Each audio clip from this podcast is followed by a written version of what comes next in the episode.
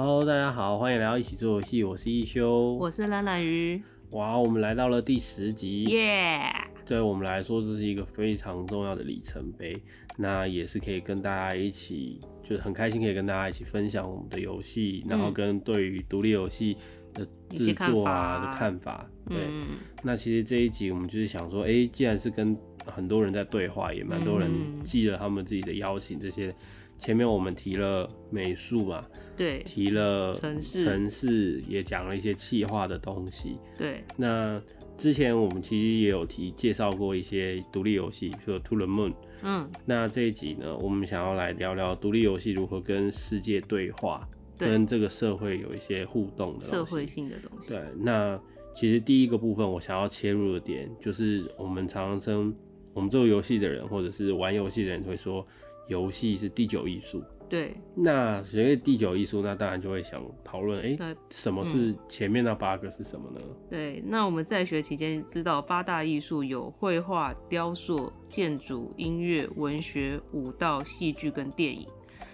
对，其实我们可以看得到说，哎、绘画、啊、雕塑，他们是渐渐的一个一个一个堆叠上去的，所以电影其实就包含了前面七个，嗯戏剧包含了前面六个，所以它是不断的去累加的，所以其实把电影这个事情也包含进纳进来的时候，就成为了第九艺术可以去做的事情。那第九艺术又有前面所没有的，其实就是很重要的事情，其实会回到互动。嗯，对，因为绘画你是艺术家完成，绘画家画完了之后，你就是接收它，嗯，去感觉到美。雕塑也是一样对，他把作品雕塑完了对，嗯，这些东西都是单向接收。可是游戏它给予了一个可能性，它我让们可以成为主角。对我们可以去介入，它有一个规则，因为可以互动，所以它就必须要有一个规则可以去。那这也是一个游戏的定义。当然，我们也可以用 play 跟嗯 game 这个东西来去嗯区分什么叫真正的游戏，因为玩这件事情它可以带有没有意义，甚至没有规则，好，但是是一个 game，它变成一局游游戏戏的时候，它就需要规则嗯。了，有赢有输，甚至是也许没有赢没有输，但是它会有一个可以依循的东西去让你去在里面获得乐趣，甚至是嗯。得到玩或者是这样子的内容。而且要有公平性。对，那既然是互动，其实我们在念艺术的时候，常常会被呃老师或教授，甚至是当代艺术一个思潮，就是你这个艺术有没有社会性？嗯，你的社会性在哪里？你怎么样去跟这个世界对话，跟这个社会、跟人群互动？对啊，那其实游戏这件事情，大家可以认真想想看，不要去被陈科的认为说啊，游戏都是去让爸妈或者是呃长辈们古老以前的那种古训啊，勤有功，戏无益，所以好像就觉得游戏这件事情就对人生、对于这个社会没有帮助。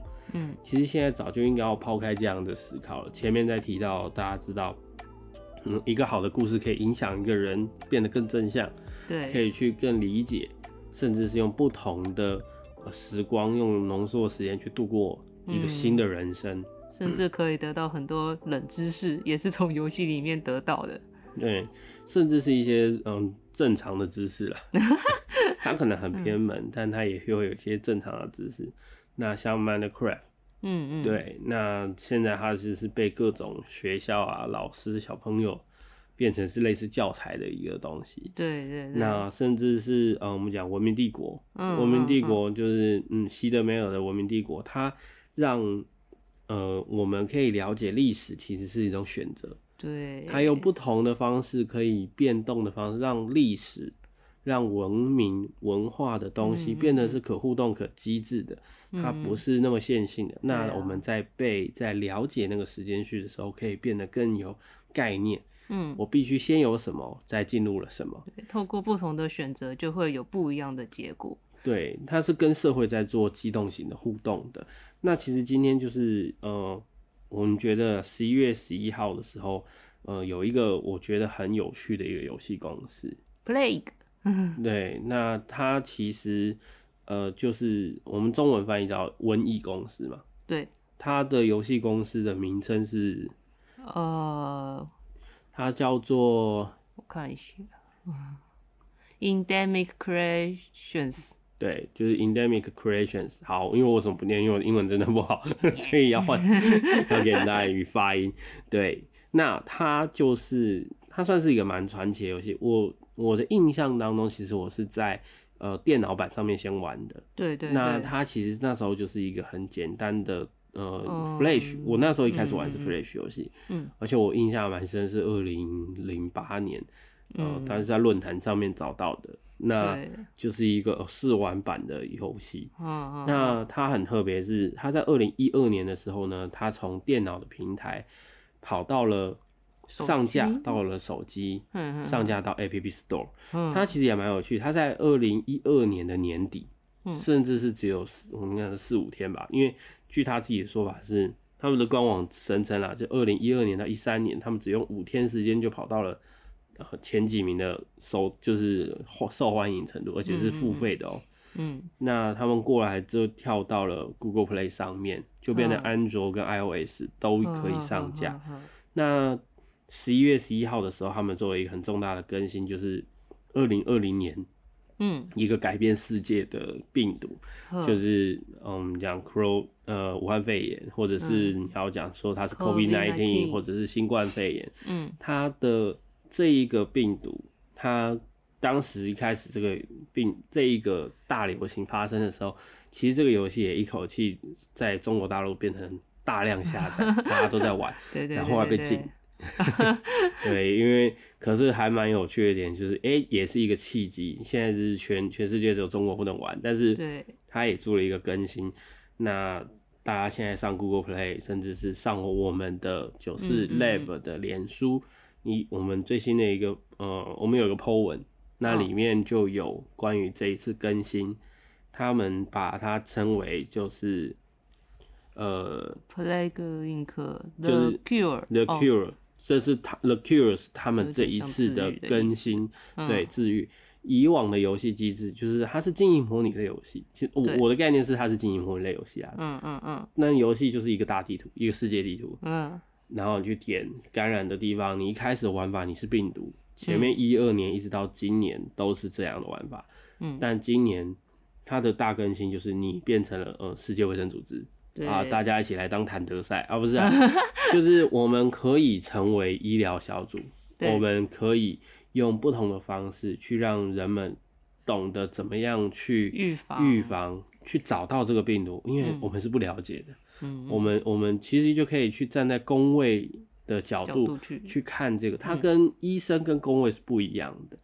这个东西，公共卫生跟医生，他们虽然都是医师，都是医学专业，可是他们的真正专业所逻辑是不一样的。嗯。公共卫生救的，他看的是数万人，甚至是一个城市、一个国家的人的总体大家的健康，嗯。所以他必须很冷血的去说啊，看到一个人死亡、两个人死亡，对他来说，他必须要去算说我要怎么样在最小的损失里面啊保住最多的人。比较顾及全体人类意义，那呃全大多数人的益命的嗯利益，利益，对对对。对，那如果这个部分的选择会损害少数人，我们就讲说，譬如说疫苗，它会不会有、嗯。呃一一定程度的风险？嗯，那我们不可能去在科学上不可能要求零风险这件事情，对啊，零风险在科学上是不可能的。嗯。但是在在医学上面，在科学上面，那个小于一定比例的风险就是必须去承担的。是，对，所以公共卫生要去接受，就是必须去接受这个承担。那回到这个游戏的机制，你可以在不同以前我们在玩的时候，我就觉得我自己很爱玩啊，我还蛮爱这个游戏的。那嗯嗯，它不管在 Steam 上面的呃进化，它后来去可以让病毒进化，那这一集它也可以让你的工位体系进化对对对，当然你嗯得、你得破更难的，然后去解锁。嗯那其实很有趣的一些东西是，以前病毒是你就一直努力到呃卫生不要被发现，不要被人类发现，然后如果疫苗一做好，嗯，你就几乎很快就会失败，对对，所以你必须在疫苗完成之前就毁灭全世界。对对对，可是还蛮特别的一件事情是，这一次我们是世卫组织，我们除了把疫苗研发完，对，我还必须生产疫苗，嗯。生产疫苗之后我还得发发放放疫苗，嗯。所以我必须选一个有就是相对来说有去玩的人就会知道，它有一些地方是有机场、有港口的，嗯，有一些地方是嗯。没有的，都没有，或是只有港口。对，所以这些东西都是一个还蛮有趣的限制，而且你进行了，呃，甚至有些吹哨者、有些医生嗯。发现有，他还会被关起来。对。对，很写实，超级写实。所以，所以这个游戏真的是，它它其实一直都有在跟这个世界互动的点，就在于说，它是它不是只有今年针对了1 9做这样的调整，嗯。它其实从一二年开始上架的时候，它在呃一三年、一四年的时候，他就去参加亚特兰大的一个疾病管制学嗯的一些、呃，就是怎么讲流行病学的病理研究，他去分享他的游戏跟判断机制，他是怎么运用这些数学 data，嗯协助卫生组织。那甚至他也有捐献大概二十五万美金去嗯协助、呃伊波拉病毒哼，的一些募募资募款，它其实是社会性很强的。对，那它里面也的确有设计一些伊波拉病毒，然后你可以在里面了解各种病原体，嗯。从细菌、杆菌、真菌，然后到病毒。嗯。当然也有一些幻想成分啦，有些什么，嗯，之前也有看到一些什么星星啊、星球崛起啦，啊。或者是这对僵尸僵尸化的，对。对。那他自己其实他的官网蛮有趣，有一些有趣的小趣闻，譬如说，嗯，二零一六年有个影响全世界的选举，就跟今年我们二零二零年看到影响世界选举一样，哎、没错，就是川普。二零一七年的时候，其实二零一六年，因为他们这是英国的游戏，所以命名我们怎么命名？呃，游戏你可以命名这个病毒嘛？对对对对对，那所以一开始，呃，就是英国人他们就命名很多是哦脱欧，就英国脱欧 是他们一个对脱欧的病毒，他们认为这是一个病毒。然后一七年呢，Donald Trump 是世界上最多人取名的病毒名称，那你就可以理解，哎、其实这个游戏机制它可以不断的去刺激大家的内容。嗯，那甚至在今年的九月十三号，它加了一个游戏机制进来，嗯，就是假讯息。对，他把假讯息，把在疾病当中呈现出来的假讯息这件事情，去去成为了一个在流行里边在影响整个人类群体的一个讯一个变数。嗯，他把它加入了这个游戏里面，嗯他其实是一个非常，我其实觉得在这个过程当中，他不断的在开发游戏的同时，嗯，他也在关怀这个社会。对，他在做教育的意义上面，他其实不断的在去 push 大家回头去思考，哇，我们今天做游戏，或者是我今天在玩这个游戏，我是不是即此也可以了解，哇，大概是这个过程。当然，它不是真相，我们不能告诉你说你在玩游戏你就得到完全知识。可是，在这个过程当中，你会有一个最基础、最基础的概念，勤洗手就可以让你的，你甚至只要你定真的洗手，传播的 传播的能量就会降低很多。然后在病毒的时候，如果是大家天天洗手，那就是你的地狱难度。对对，所以其实回头来想想，不管是我们现在要做的事情，我们要去推的呃内容，我们要做的游戏，究竟跟这个社会有什么相关的互动呢？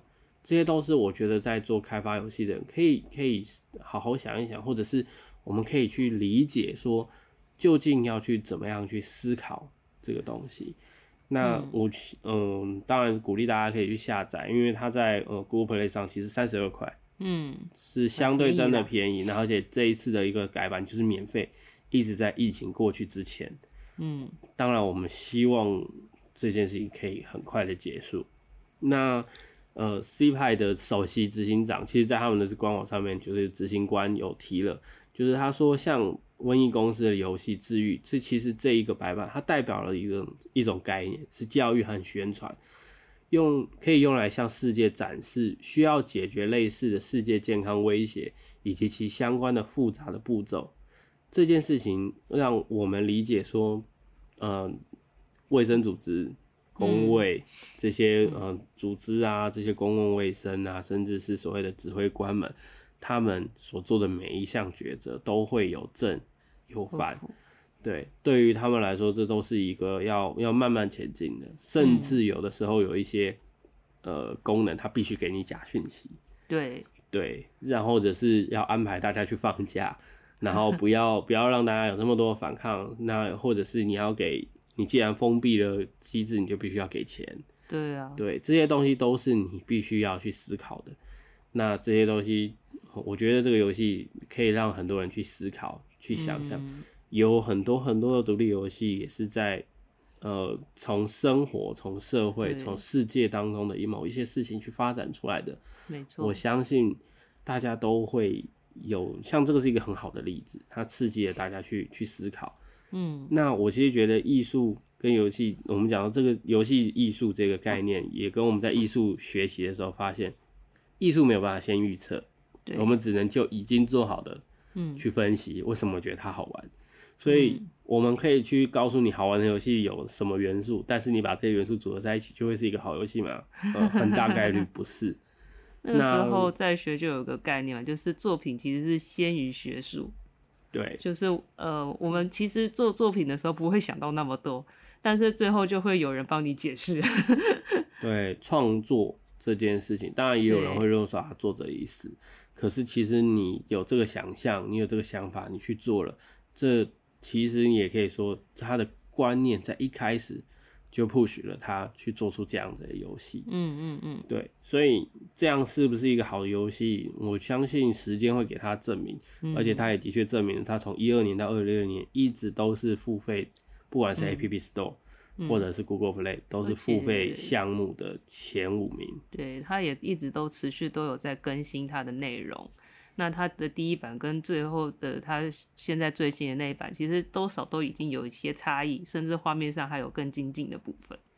对，所以其实他的呃整个创始人很有趣的点是在这个公司，它就是一个独立游戏工作室，嗯然后他其实就从一个人开始慢慢发展起来的。嗯，对，所以对他来说，他们在官网上就说了嘛，他是游戏业的意外进入者。嗯对，那他也把这个作为是一种业余爱好发展的一个嗯付费的游戏。嗯，对，所以其实它就是一个，我觉得这件事情给予每一个做游戏的一个鼓舞。当然，我们也会有什么幸存者偏差，是不是做游戏就可以那么红？嗯，它有它的 tricky，它有它的嗯进步跟它的 timing，就是它的时间，它真的做的很好。嗯，那我觉得这关于这一个部分，我们其实就就是可以努力。那那当然，对我们彼此来说，就是有为者亦若是嘛，对不对？嗯嗯嗯那他也其实我觉得很重要的点是在于说，他我其实觉得最大的意义就是他在呃亚特兰大的疾病预防控制中心把这个游戏介绍给这些专家医生，然后他也曝光了这些游戏，嗯，让很多的人知道原来病毒是怎么传染的，细菌如何传染的，它们的特性是什么。这对，些东西他有个基本的认识，嗯那他有兴趣之后，他再更深入研究，他会有一些更有趣的东西。嗯，所以其实游戏如何跟世界对话，世界又如何看待这个游戏，其实我觉得这个可以在这个过程当中看到，他从一二年一直到二零二零年，嗯那呃很有趣的东西，其实他都不断的每一年都会告诉他们，就是在官网上会告诉很多人每一年我们做了什么。嗯嗯嗯，对，所以其实现在的呃，至少在一七年的时候，他们就很开心的宣布说，他们已经有一亿个玩家了。很厉害。对，二零一七年就已经有超过一亿的玩家愿来玩这个游戏，而且也已经毁灭这个世界大概十呃对十亿多次。那现在新的任务来了，就是我们嗯要如何重新拯救这个世界。那对，大家，我相信有在玩游戏的人，台湾当然是真的很幸运，嗯我们的疫情目前还没有重新爆发，我们在第一阶段守得很好。对啊，那希望大家呃可以好好的过日子，然后我们一直都那么平安，在这个过程当中大家都很平平顺顺。嗯，对，那今天就是介绍这个游戏给大家。那我们昨天有想先试玩了，嗯，对啊。好好玩。对，你要不要就是哎，那也可以分享一下玩的时候有什么感觉？玩的感觉哦，嗯，主要就是在玩的时候，因为之前都是觉得就是要毁灭世界的一个呃角色扮演，那现在他这一次成就是比较被动性的，就是变成说啊，我要预防，我要阻止，那也要看病毒的特性，比如像一开始就是细菌嘛，那细菌它其实就是一个传染性很高的。那我在想说，那个时候就在思考，就是说，诶，如果它的传染性很高，那我应该要先怎么做？就是呃，我们可以用不同的角度去思考这件事的时候，就突然觉得，诶，好吗？好有趣哦。然后它有些选项，然后这些选项有时候我看一看也是，诶，我之前没有细想过或思考过的一些选项，那都是我觉得都可以点点看，然后都非常有趣的部分。那我 还没有玩完了，我只有玩完第一关而已。对，所以说，呃，我也非常推荐给大家。那当初我第一次玩这款，呃，是其实是病毒的时候嘛，就是它在手机上的时候。然后那个时候，其实我觉得它的呃游戏的宗旨还蛮明确，就是你是一个病毒，然后你要摧毁全人类。那光是这一个 title，我介绍给同事的时候，同事也非常感兴趣。那很有兴趣就很有兴趣，然后就会玩下去。那当然有些呃，有一些同事就会说，嗯，这个游戏怎么听起来那么负面？那最后他玩起来就，哎，好像还蛮好玩的。那其实就是一个呃，还蛮有趣的游戏机制，而且又很简单。那我觉得游戏很重要的点就是在于说，你的宗旨要明确。然后让人玩起来就是有一种欲罢不能的感觉，那就是一款还不错的游戏。而且它的界面跟它的选项其实相对呃听起来功能很多，嗯，可是其实你要做每一项功能的选择，时间其实都不会太长，嗯嗯。当你当然一开始入门，你可能会看一些说明，但你进入那个玩的过程当中的时候，其实你的主要还是会在那个大地图。对对对。对，那这个东西其实。它这个机制就跟经营模拟类游戏，不管是呃呃模拟城市三千，嗯嗯嗯，或者是文明帝国，嗯，他们其实都都有一个还蛮有趣的点，就是它切换的画面的选项不会一层一层又一层，对，它几乎就是你做的每一个选择，时间其实如果你上手了，嗯，你做的每一个决定，嗯，时间不会超过五秒钟，对。对。那你就可以看得到一些回馈跟反应，你甚至可以加速进程，这些东西都是这一个游戏我觉得做的很成功的机制。对啊。那其实有的时候在做设计，在投入进去的时候，就是我们在学艺术，有时候也会这样嘛，少即是多。嗯。怎么样做精简，怎么做少，其实都是在制作过程当中一个我们不断是气化、美术，甚至是城市，嗯，都要不断去思考的，如何最精简。如何最简单，在玩的过程当中可以沉浸，又不失乐趣。对，这是我觉得大家都一直在思考、在想象这个东西，也是一个还蛮特别的一个，我觉得还蛮重要的事情。嗯嗯嗯嗯。那今天分享给大家，那就呃很开心，这有一个新的对话。那你想要做什么样的游戏呢？也欢迎联络我们。那如果有兴趣，或者是哎我们大家的。志向想要做游戏很接近，maybe 我们也可以一起做。对对，可以加入，可以跟我们九四 lab 合作，或者是跟加入我们，这也是很有意义的。我觉得这是非常有趣的，大家一起让这个游戏可以更好玩，甚至是让我们想要做的游戏可以实现出来，也是个机会。嗯，或者有什么事情想要跟我们讨论，然后也可以就是直接这样呃 Instagram。I G 或者是呃脸书，脸书甚至是寄 email 给我们都没有问题。对对对对，好，那今天就分享到这边。我我们是一起做游戏，我是一休，我是懒懒鱼。那就今天就到这边喽，下周见，拜拜。